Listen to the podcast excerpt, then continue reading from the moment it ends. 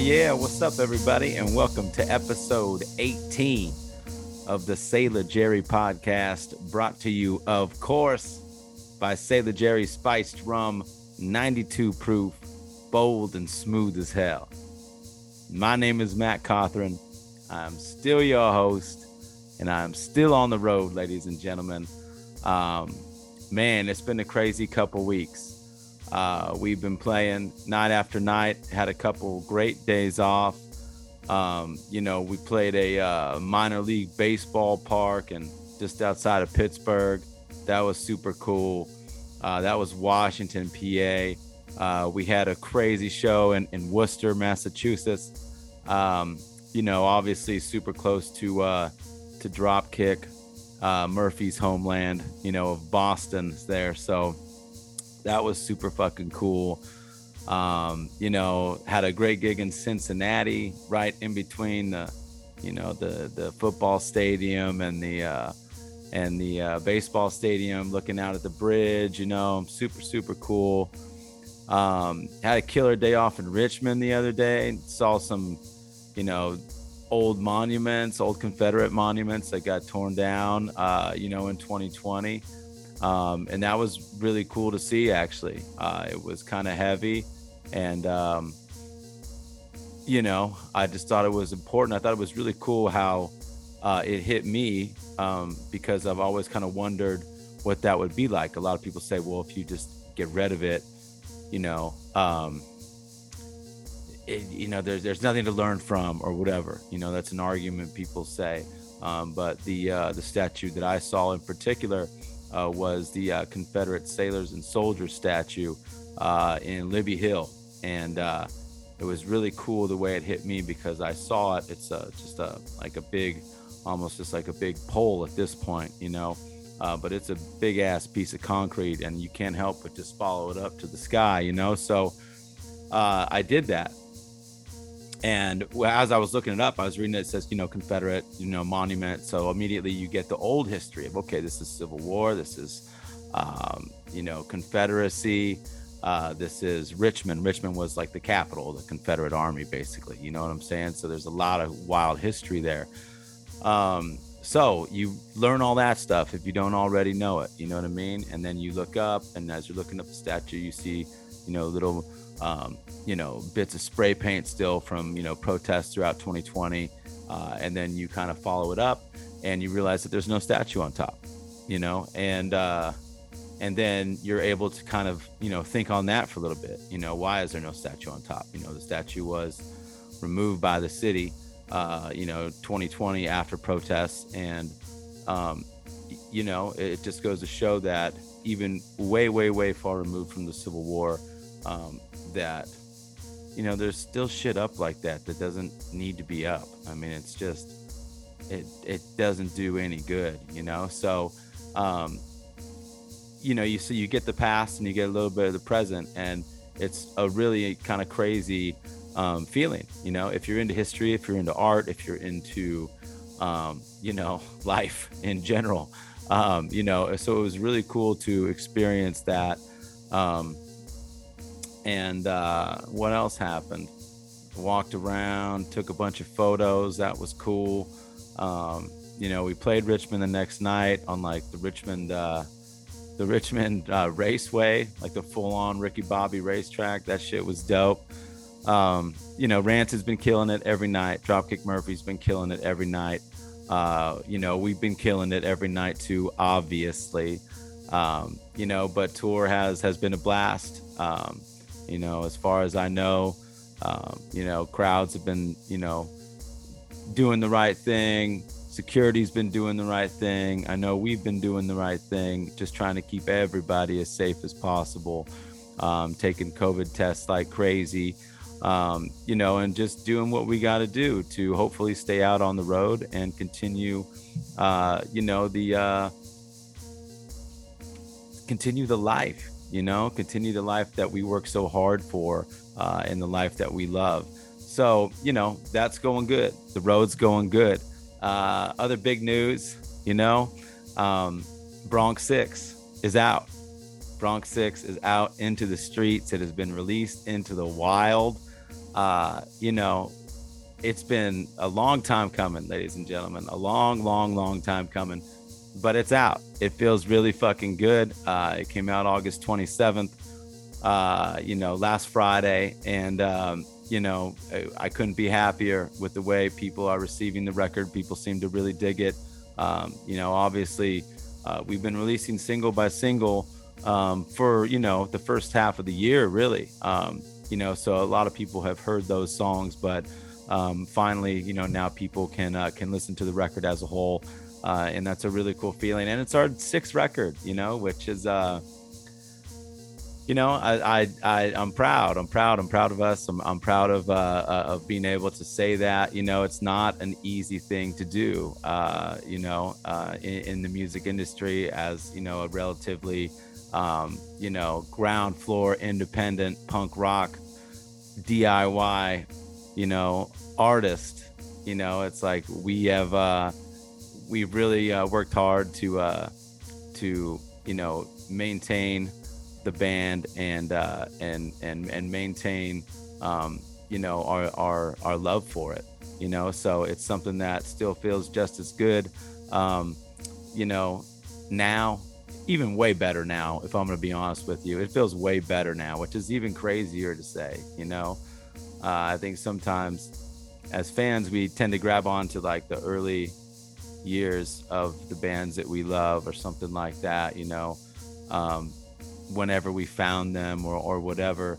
And I think in a lot of ways, bands do that same thing where they kind of like, you know, they're always kind of chasing that first high or whatever. But, um, you know, for us, it's never been about that. For us, it's always been about the next kind of thing. So, um, it feels really good to have a new record out. That's all I'm saying. I'll uh, I'll stop talking about it now. Uh, but yeah, it feels super awesome. And you know, going along with the uh, the new record theme, ladies and gentlemen, let's get to our guest on a very, very, very, very special episode 18 of the Sailor Jerry podcast. Amyl and the Sniffers are one of the sickest, dopest, raddest garage rock, punk rock and roll bands to come out of Australia in a very, very, very long time. And there is a lot of great music that comes out of Australia, ladies and gentlemen. Their new album, Comfort to Me, hits the streets September 10th. And on this episode, we dive deep into the writing and recording process of the record.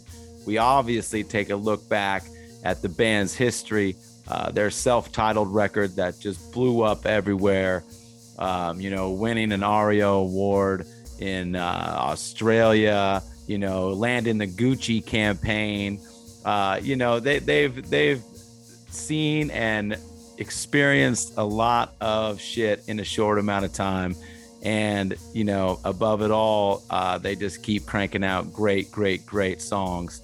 So, very stoked about this episode. Very excited to sit down with Amy and Declan, um, you know, singer and guitar player um, and kind of just talk about the band, talk about the record, talk about Australia, and talk about life. So without further ado, kick back, relax, put the needle on the record, and let's go.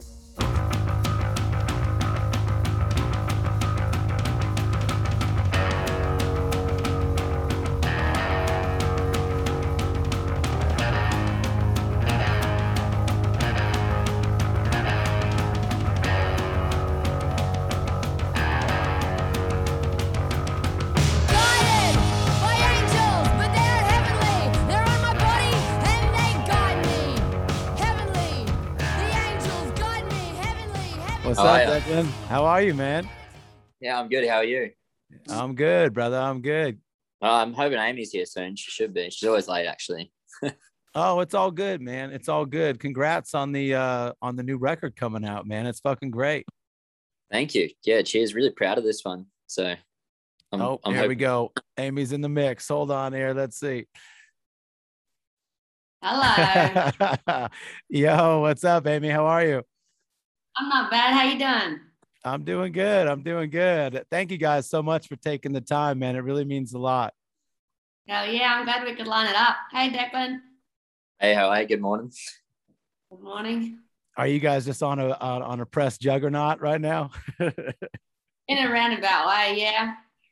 yeah, Yeah. right on, right on. Well, it's well deserved because the uh, you know, the band is fucking awesome and the new record is fucking great too. So congratulations. Thank you very much. Right on, right on. I wanted to uh to get into it, you know, but uh before we do, just to give our listeners a little bit of background because um, you know, I'm a I'm a big fan of, of Australia. I'm a big fan of Australian rock and roll and punk rock. There's such a great history of music in Australia. Um, so I just want to get a little bit of history of the band and maybe uh Amy, if you want to start just a little bit of personal history about like how you know kind of music came into your life Um, well, I guess like my first introduction to kind of heavy music was when I was about 13. I went to an all ages hardcore show, and I grew up in an area that was pretty like hippie, so to speak. And um, I remember just seeing the aggression, and I was just like really attracted to it. Like everybody just thrashing around and like being angry and like being sweaty and being like animals. I was like, this is really dope. Um, and as well, yeah, I went to like a lot of car shows as a kid, and there was lots of rockabilly music. so I guess that was an introduction. But before the band, I just like I love live music and would go to like live shows five nights a week or whatever, and just yeah, just loved it. Awesome. That's cool. Yeah, there's actually a lot of uh a lot of like bluegrass and rockabilly stuff in Australia. There's a lot of fucking cool, you know, like uh was it CW Stoneking? Is that that dude? That dude's pretty badass, man. He's he's a, he's a cool fucking dude. What about you, Declan? How did uh how did music start for you? Um, I guess like music, like my parents always played music around the house and stuff, but they weren't musicians. So like, but I could sort of tell that they always like loved music. And then like, I guess like when I first started studying um, at uni, like music, I just got like really into it to, to sort of like escape all that sort of stuff and just chill on that. And then like, because I was in Melbourne, which is such a good like music city, like I sort of just became like in love with the music scene and became more and more in love with music and until it got to the point where I felt I needed to join a band. Yeah, right on. So are you are you kind of classically trained? Are you a music school dude? Ah, uh, nah, nah, picked it up myself. YouTube guy. Hell yeah, that's the best way to do it. So what were you guys, you know, when, when the band was kind of just starting to take shape, what were you guys listening to? Were you guys, are you both into punk rock, hardcore stuff, or was there a bunch of different influences, or how did it all come together? I don't know. I can't remember.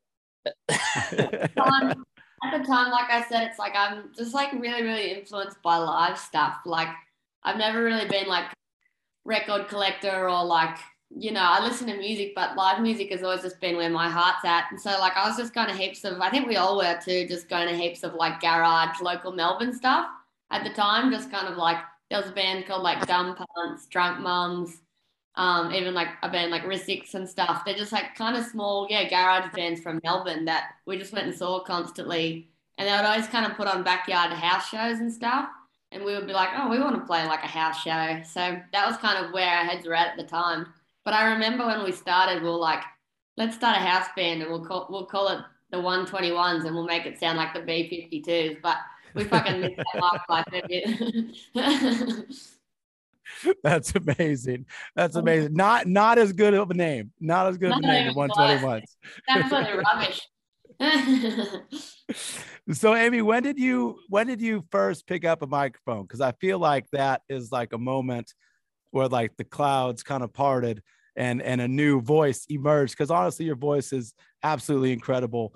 Um, and you know, it, there's something about um, you know, your voice, the Declan's guitar, and just the way the whole band plays together. Uh, it's it's super old school and classic, but it's also very very original and and unique. So when did uh when did you start singing? Um, I can't remember the exact point in time, but I remember like kind of whenever I'd get drunk and we'd be at those house shows, I'd like I'd kind of grab the mic and rap. um, like over like you know other people's bands, I just like jump up for a song and freestyle rap. That was my party trick. So I guess it was kind of there, if I'm honest. And it's all started with hip hop. It always starts with hip hop. Yeah. That's awesome. And when did you uh when did you decide to uh Declan, did you guys did you start the band together or how did it start? yeah, it was funny. Like we all lived together, and the boys in the band, we all played in different bands. Um, our original bass player and our drummer, he they played in a band together, and I played in a different band.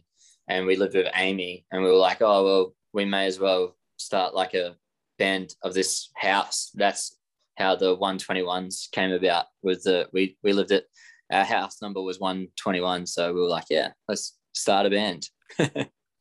That's so fucking cool. That's so fucking cool. And naturally, Amy, did it feel good uh, stepping up onto the mic and, and fronting the band? It felt right? Felt good?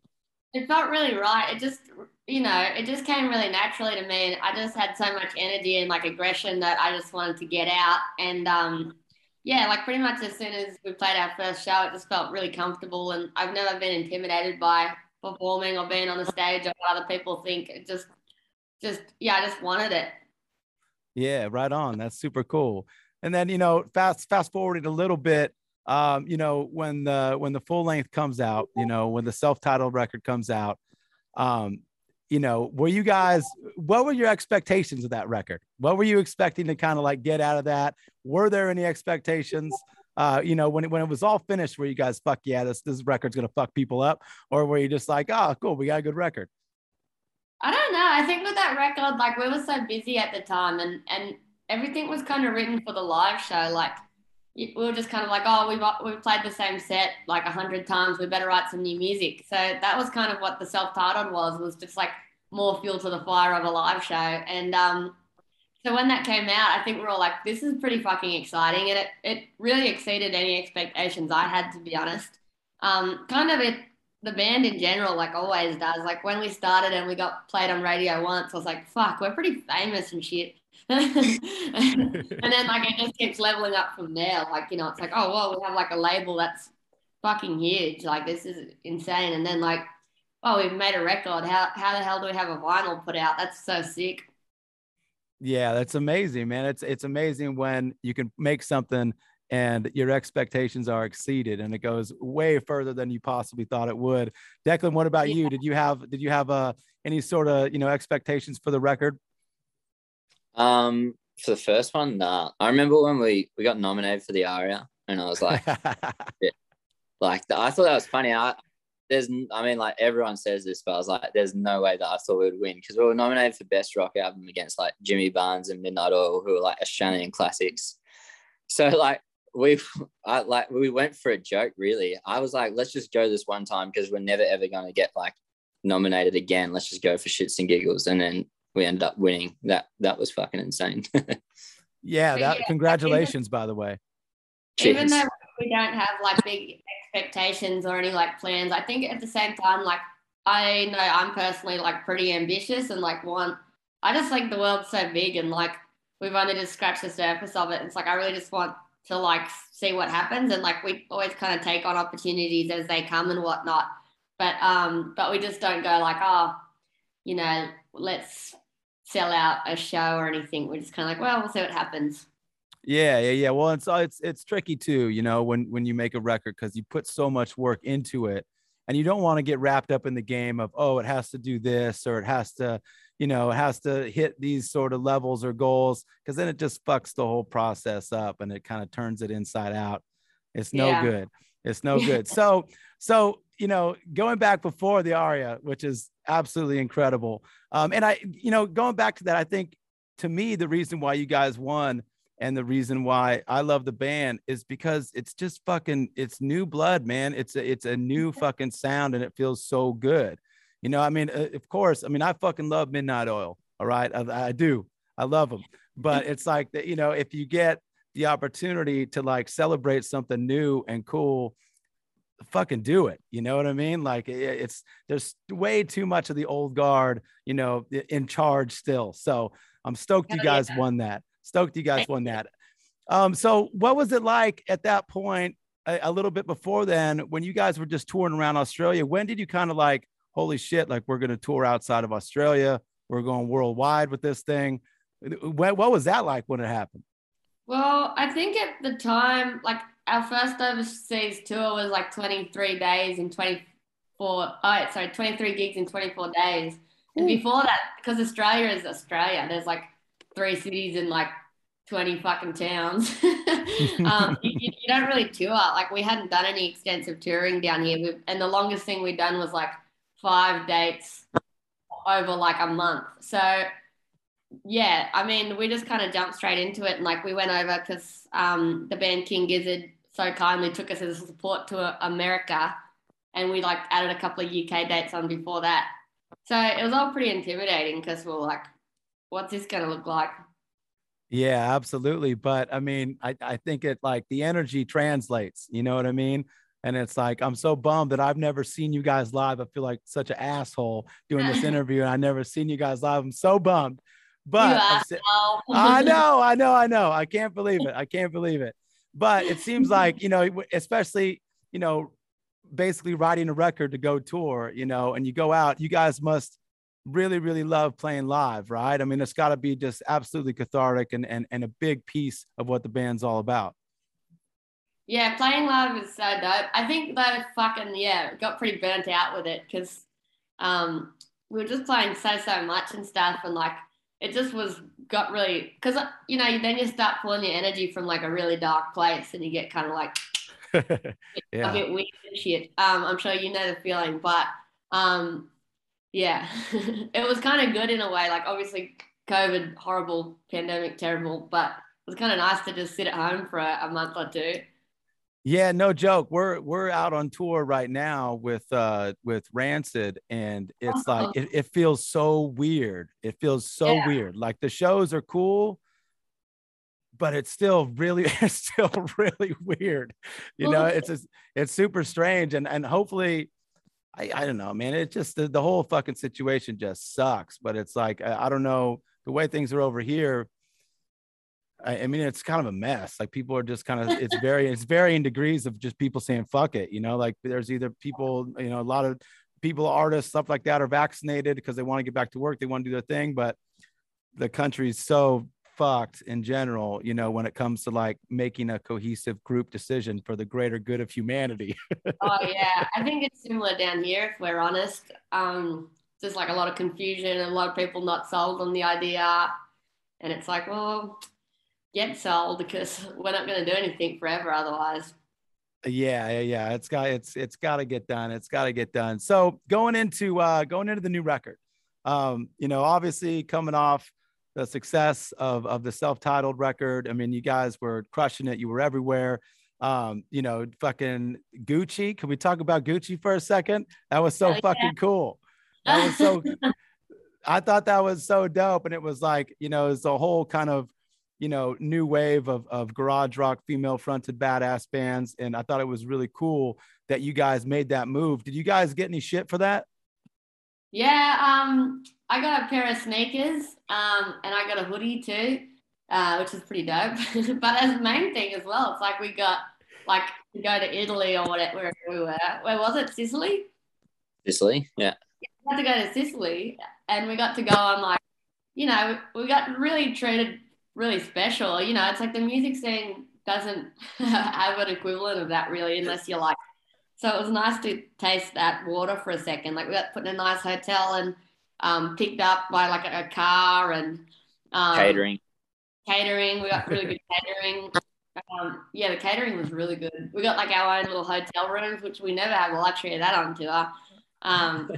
And as well, like in the music industry, there's just not really like we hadn't made any money before. Like we're all couch surfing still, and so to have something that actually like respected us financially for a second, like just dragged us through a couple of months without having to eat fucking toast and sleep on couches. Yeah, that's that's a that's a great fucking point. I mean, it's like I I think so sometimes one you don't realize how shitty the music industry is until you step outside of it. yeah. and you get you get like a little love from from you know anywhere else really. Uh, but I thought it was super super cool that you guys did that. I thought it was awesome. Was there any yeah. uh, was there any blowback from from uh, you know the punk police or anything like that?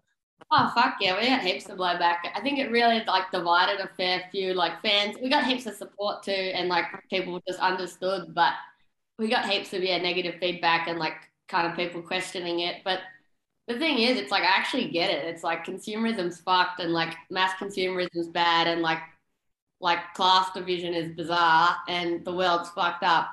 But the way I justify it to myself is like, well, honestly, it's like I'm literally shopping at Kmart otherwise. Like there's no difference. It's like there's just one for the lower class and one for the higher class. And I'm just gonna like dip between the both if, if I can. And I'm gonna take on opportunities. And I also like I just even though I care, it's like I don't do anything about like yeah, I don't I don't do anything about consumerism in general. And I'm not as a band, it's like we're not gonna create any great change. And it would be an illusion to believe that us denying an offer would shape us as people or shape us as a band. Um, and then the third thing to think about is like I'm not entitled to just get everything for nothing. It's like I need to like work to survive and I need to like take on jobs that might feel out of my comfort zone so that I can like survive as like a band because that's what I want or like survive as a human because most of the time that's what I want. yeah, absolutely. And it's uh, I I think um, you know there's a a song on her new record, "Don't Fence Me In," and it kind of feels like that. You know, it, it, you as an artist, as a band, as a human being, you want to be able to do whatever the fuck you want. You want to be able to grow. You want to be able to try different things, learn from you know different people, new experiences, all that stuff. And I thought that was a, a really cool uh, lyrical moment on the record as well. I just want to bring it up because it makes like it feels like it makes sense what we're talking about now. You know? Yeah, definitely. As well, the other thing to note is like everybody there was so fucking nice. Like you know, it's so easy to forget that they're just like, I, well, it's not easy for me to forget, but I feel like a lot of people in the like certain music scenes or like just general, like forget that they're people too. Like everybody I met there was like nice and they'll like sing songs and like they're just humans who are just are doing a job like under like fucking capitalism. Everyone's gonna exploit everybody and it's all pretty disgusting. So let's just lean into it and get fucking weird. Couldn't agree more. Couldn't agree more.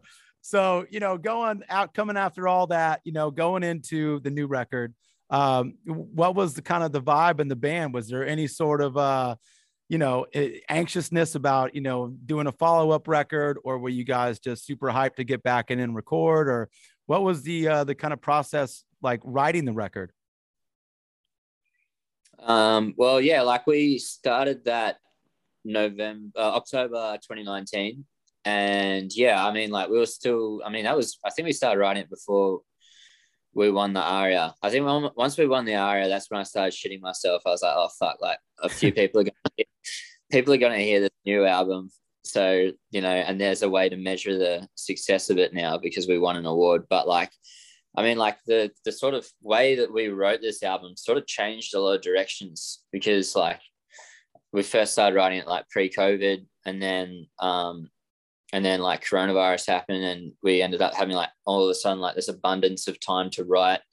And i guess like before that we've always been like a sort of like a, a bit of a deadline band. Or like we sort of like maybe rush things but not in like a bad way. But like yeah so like we just sort of wrote heaps. And yeah i don't know. What do you want to add to that? I didn't feel too much pressure or anything about the second one. Um, just I don't know why I didn't. I just didn't. Um, and yeah, I can't remember the exact question if I'm honest. well, no, no, I was just uh, I was just curious to see like like what the what the vibe was going into the record because you yeah. know like you're saying sometimes like you're saying you win an award there can be pressure or sometimes it, sometimes that doesn't fucking phase you know the the band at all. It's just like okay, we got that awesome. Let's just fucking go make this record. Um, what's the uh? Oh, sorry, go ahead. I think because so much happened over the in between, like starting to write it to the end. Like, you know, it's like we started it off the back of like pretty much touring for two years straight internationally and then started writing, being like, let's get our second album going. So all of us were kind of like exhausted in like um in like a not fresh way. and um so that's how we like started it. And then we went into fire season in Australia and that was really gnarly. And then we went into COVID in between like a couple of uh, Aussie tours and, and a couple of fun things. So I feel like because maybe because everything was so hectic in the world, you, you don't care so much because you're like, oh, boo hoo, someone won't like my song. Like, next, what's the next problem? like, it just doesn't matter. Um, yeah. But yeah.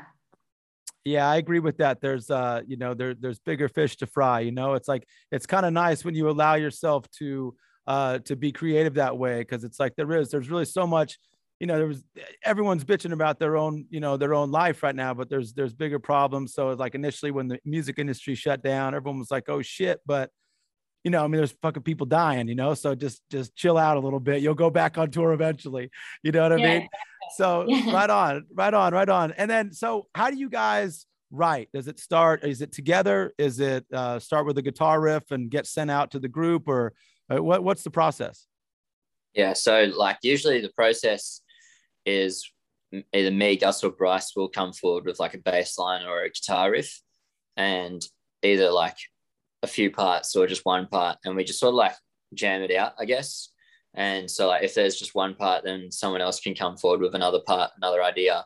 But like yeah, we just sort of like keep jamming the song, and while we jam that, Amy sort of scribbles lyrics right over the top. Yeah. So like yeah and so then once we sort of have a structure down then we can start rehearsing the song with amy's vocal ideas awesome that's awesome and then uh so are you amy do you like to be in the spot or do you like to get uh you know do you have like a demo version of just the music that you listen to in headphones or something like that um, to be honest, it's a bit of everything. Like sometimes we'll just go in there and I, I really just like feed off the energy of the music and stuff. Cause in general, like if any kind, even if I'm watching TV and there's like background music, without noticing, I'm like dancing and shit.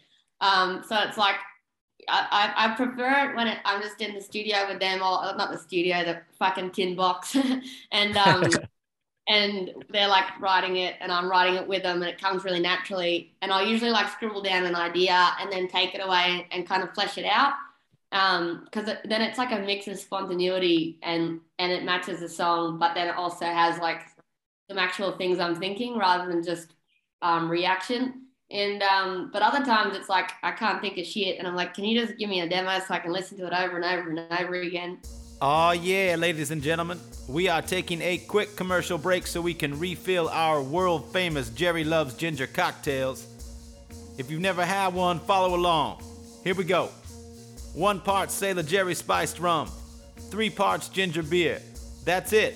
You add the Sailor Jerry to an empty rocks glass, you fill it with ice, top it with ginger beer, and garnish it with lime, or if you're feeling fancy, some candied ginger.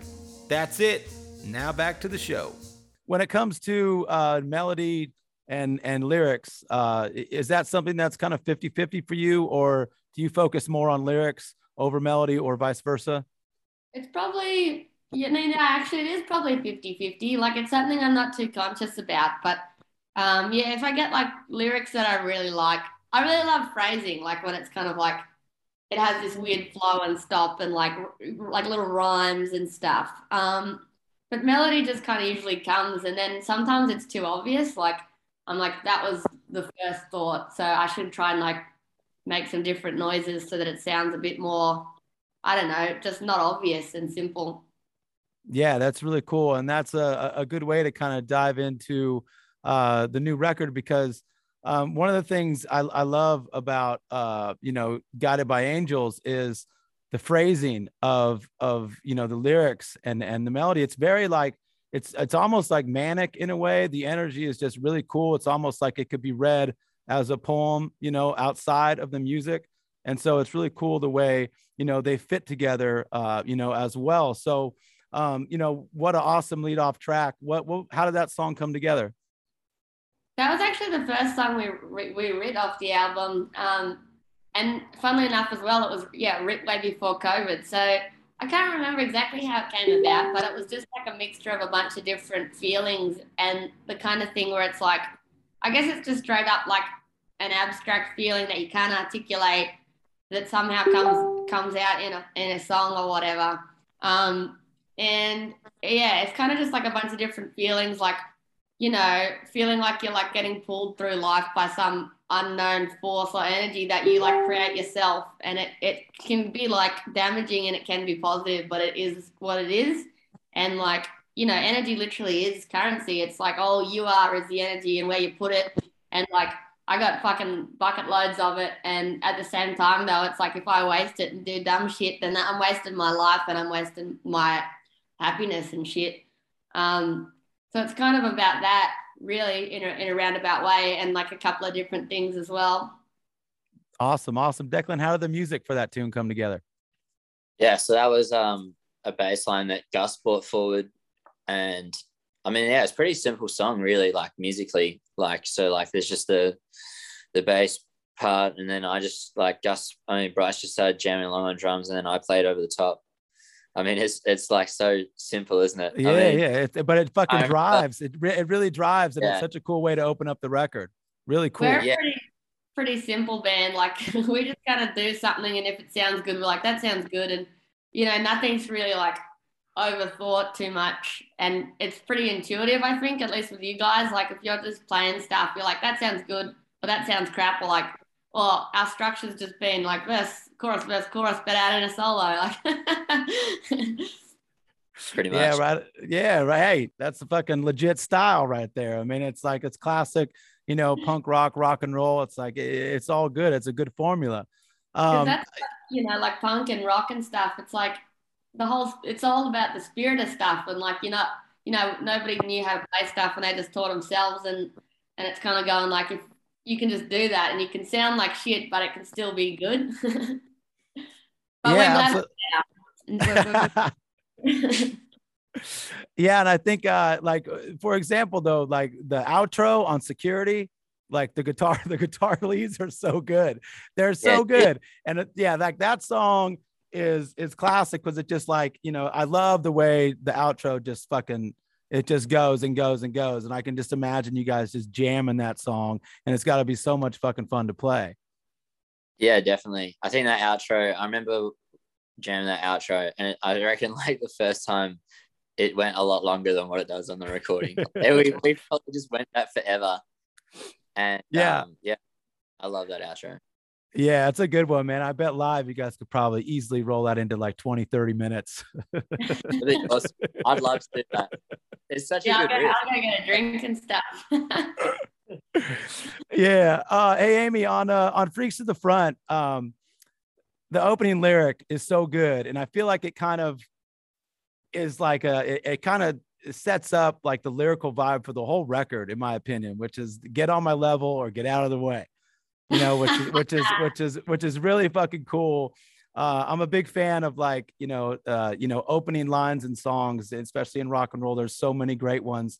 Um, so you know lyrically on this record, uh, you know where were you at? Is it kind of all over the place, song by song, or is there a couple different things that you were thinking about going into the writing process? Or Uh, let me think for a second. Yeah, I think it's a it's like a bunch of different things. There's definitely like a defiance to it and some kind of determination. Um, and kind of like resisting any kind of like yeah, like boundaries set on me, either as like a female or like a musician or as a human in in general. Like you know, being expected to be smaller than what I am. Physically, I'm tiny, but but inside, I'm big. Um, that's a Madeline reference but um, yeah, I don't know, just like yeah, pretty. I got pretty depressed last year, so that kind of shaped my view on the world, and was feeling pretty cynical and hopeless. Like I'm sure like a bunch of people feel that way as well. So that's definitely like shaped some lyrics, and um, yeah, just like reflecting on my experiences as a female, that shaped some lyrics, and just wanting to like be clearer about that, and like it's not that I'm expecting anything from anyone, but I just you know, experiences are everything, and that's what you're made up of. Um, and as well, just yeah, a big fuck you to anybody who, you know, just wants to hold people back in any way, or judge people, or like, or like, yeah, just be obnoxious pieces of shit. yeah, no, I I picked up on that vibe big time. I picked up like it's it you know you can uh, you can tell you're pissed off, you know, but Yeah. and it's like and it's good and it's good and you can tell you're kind of like almost like you're like you're almost like you're fighting your way back to something.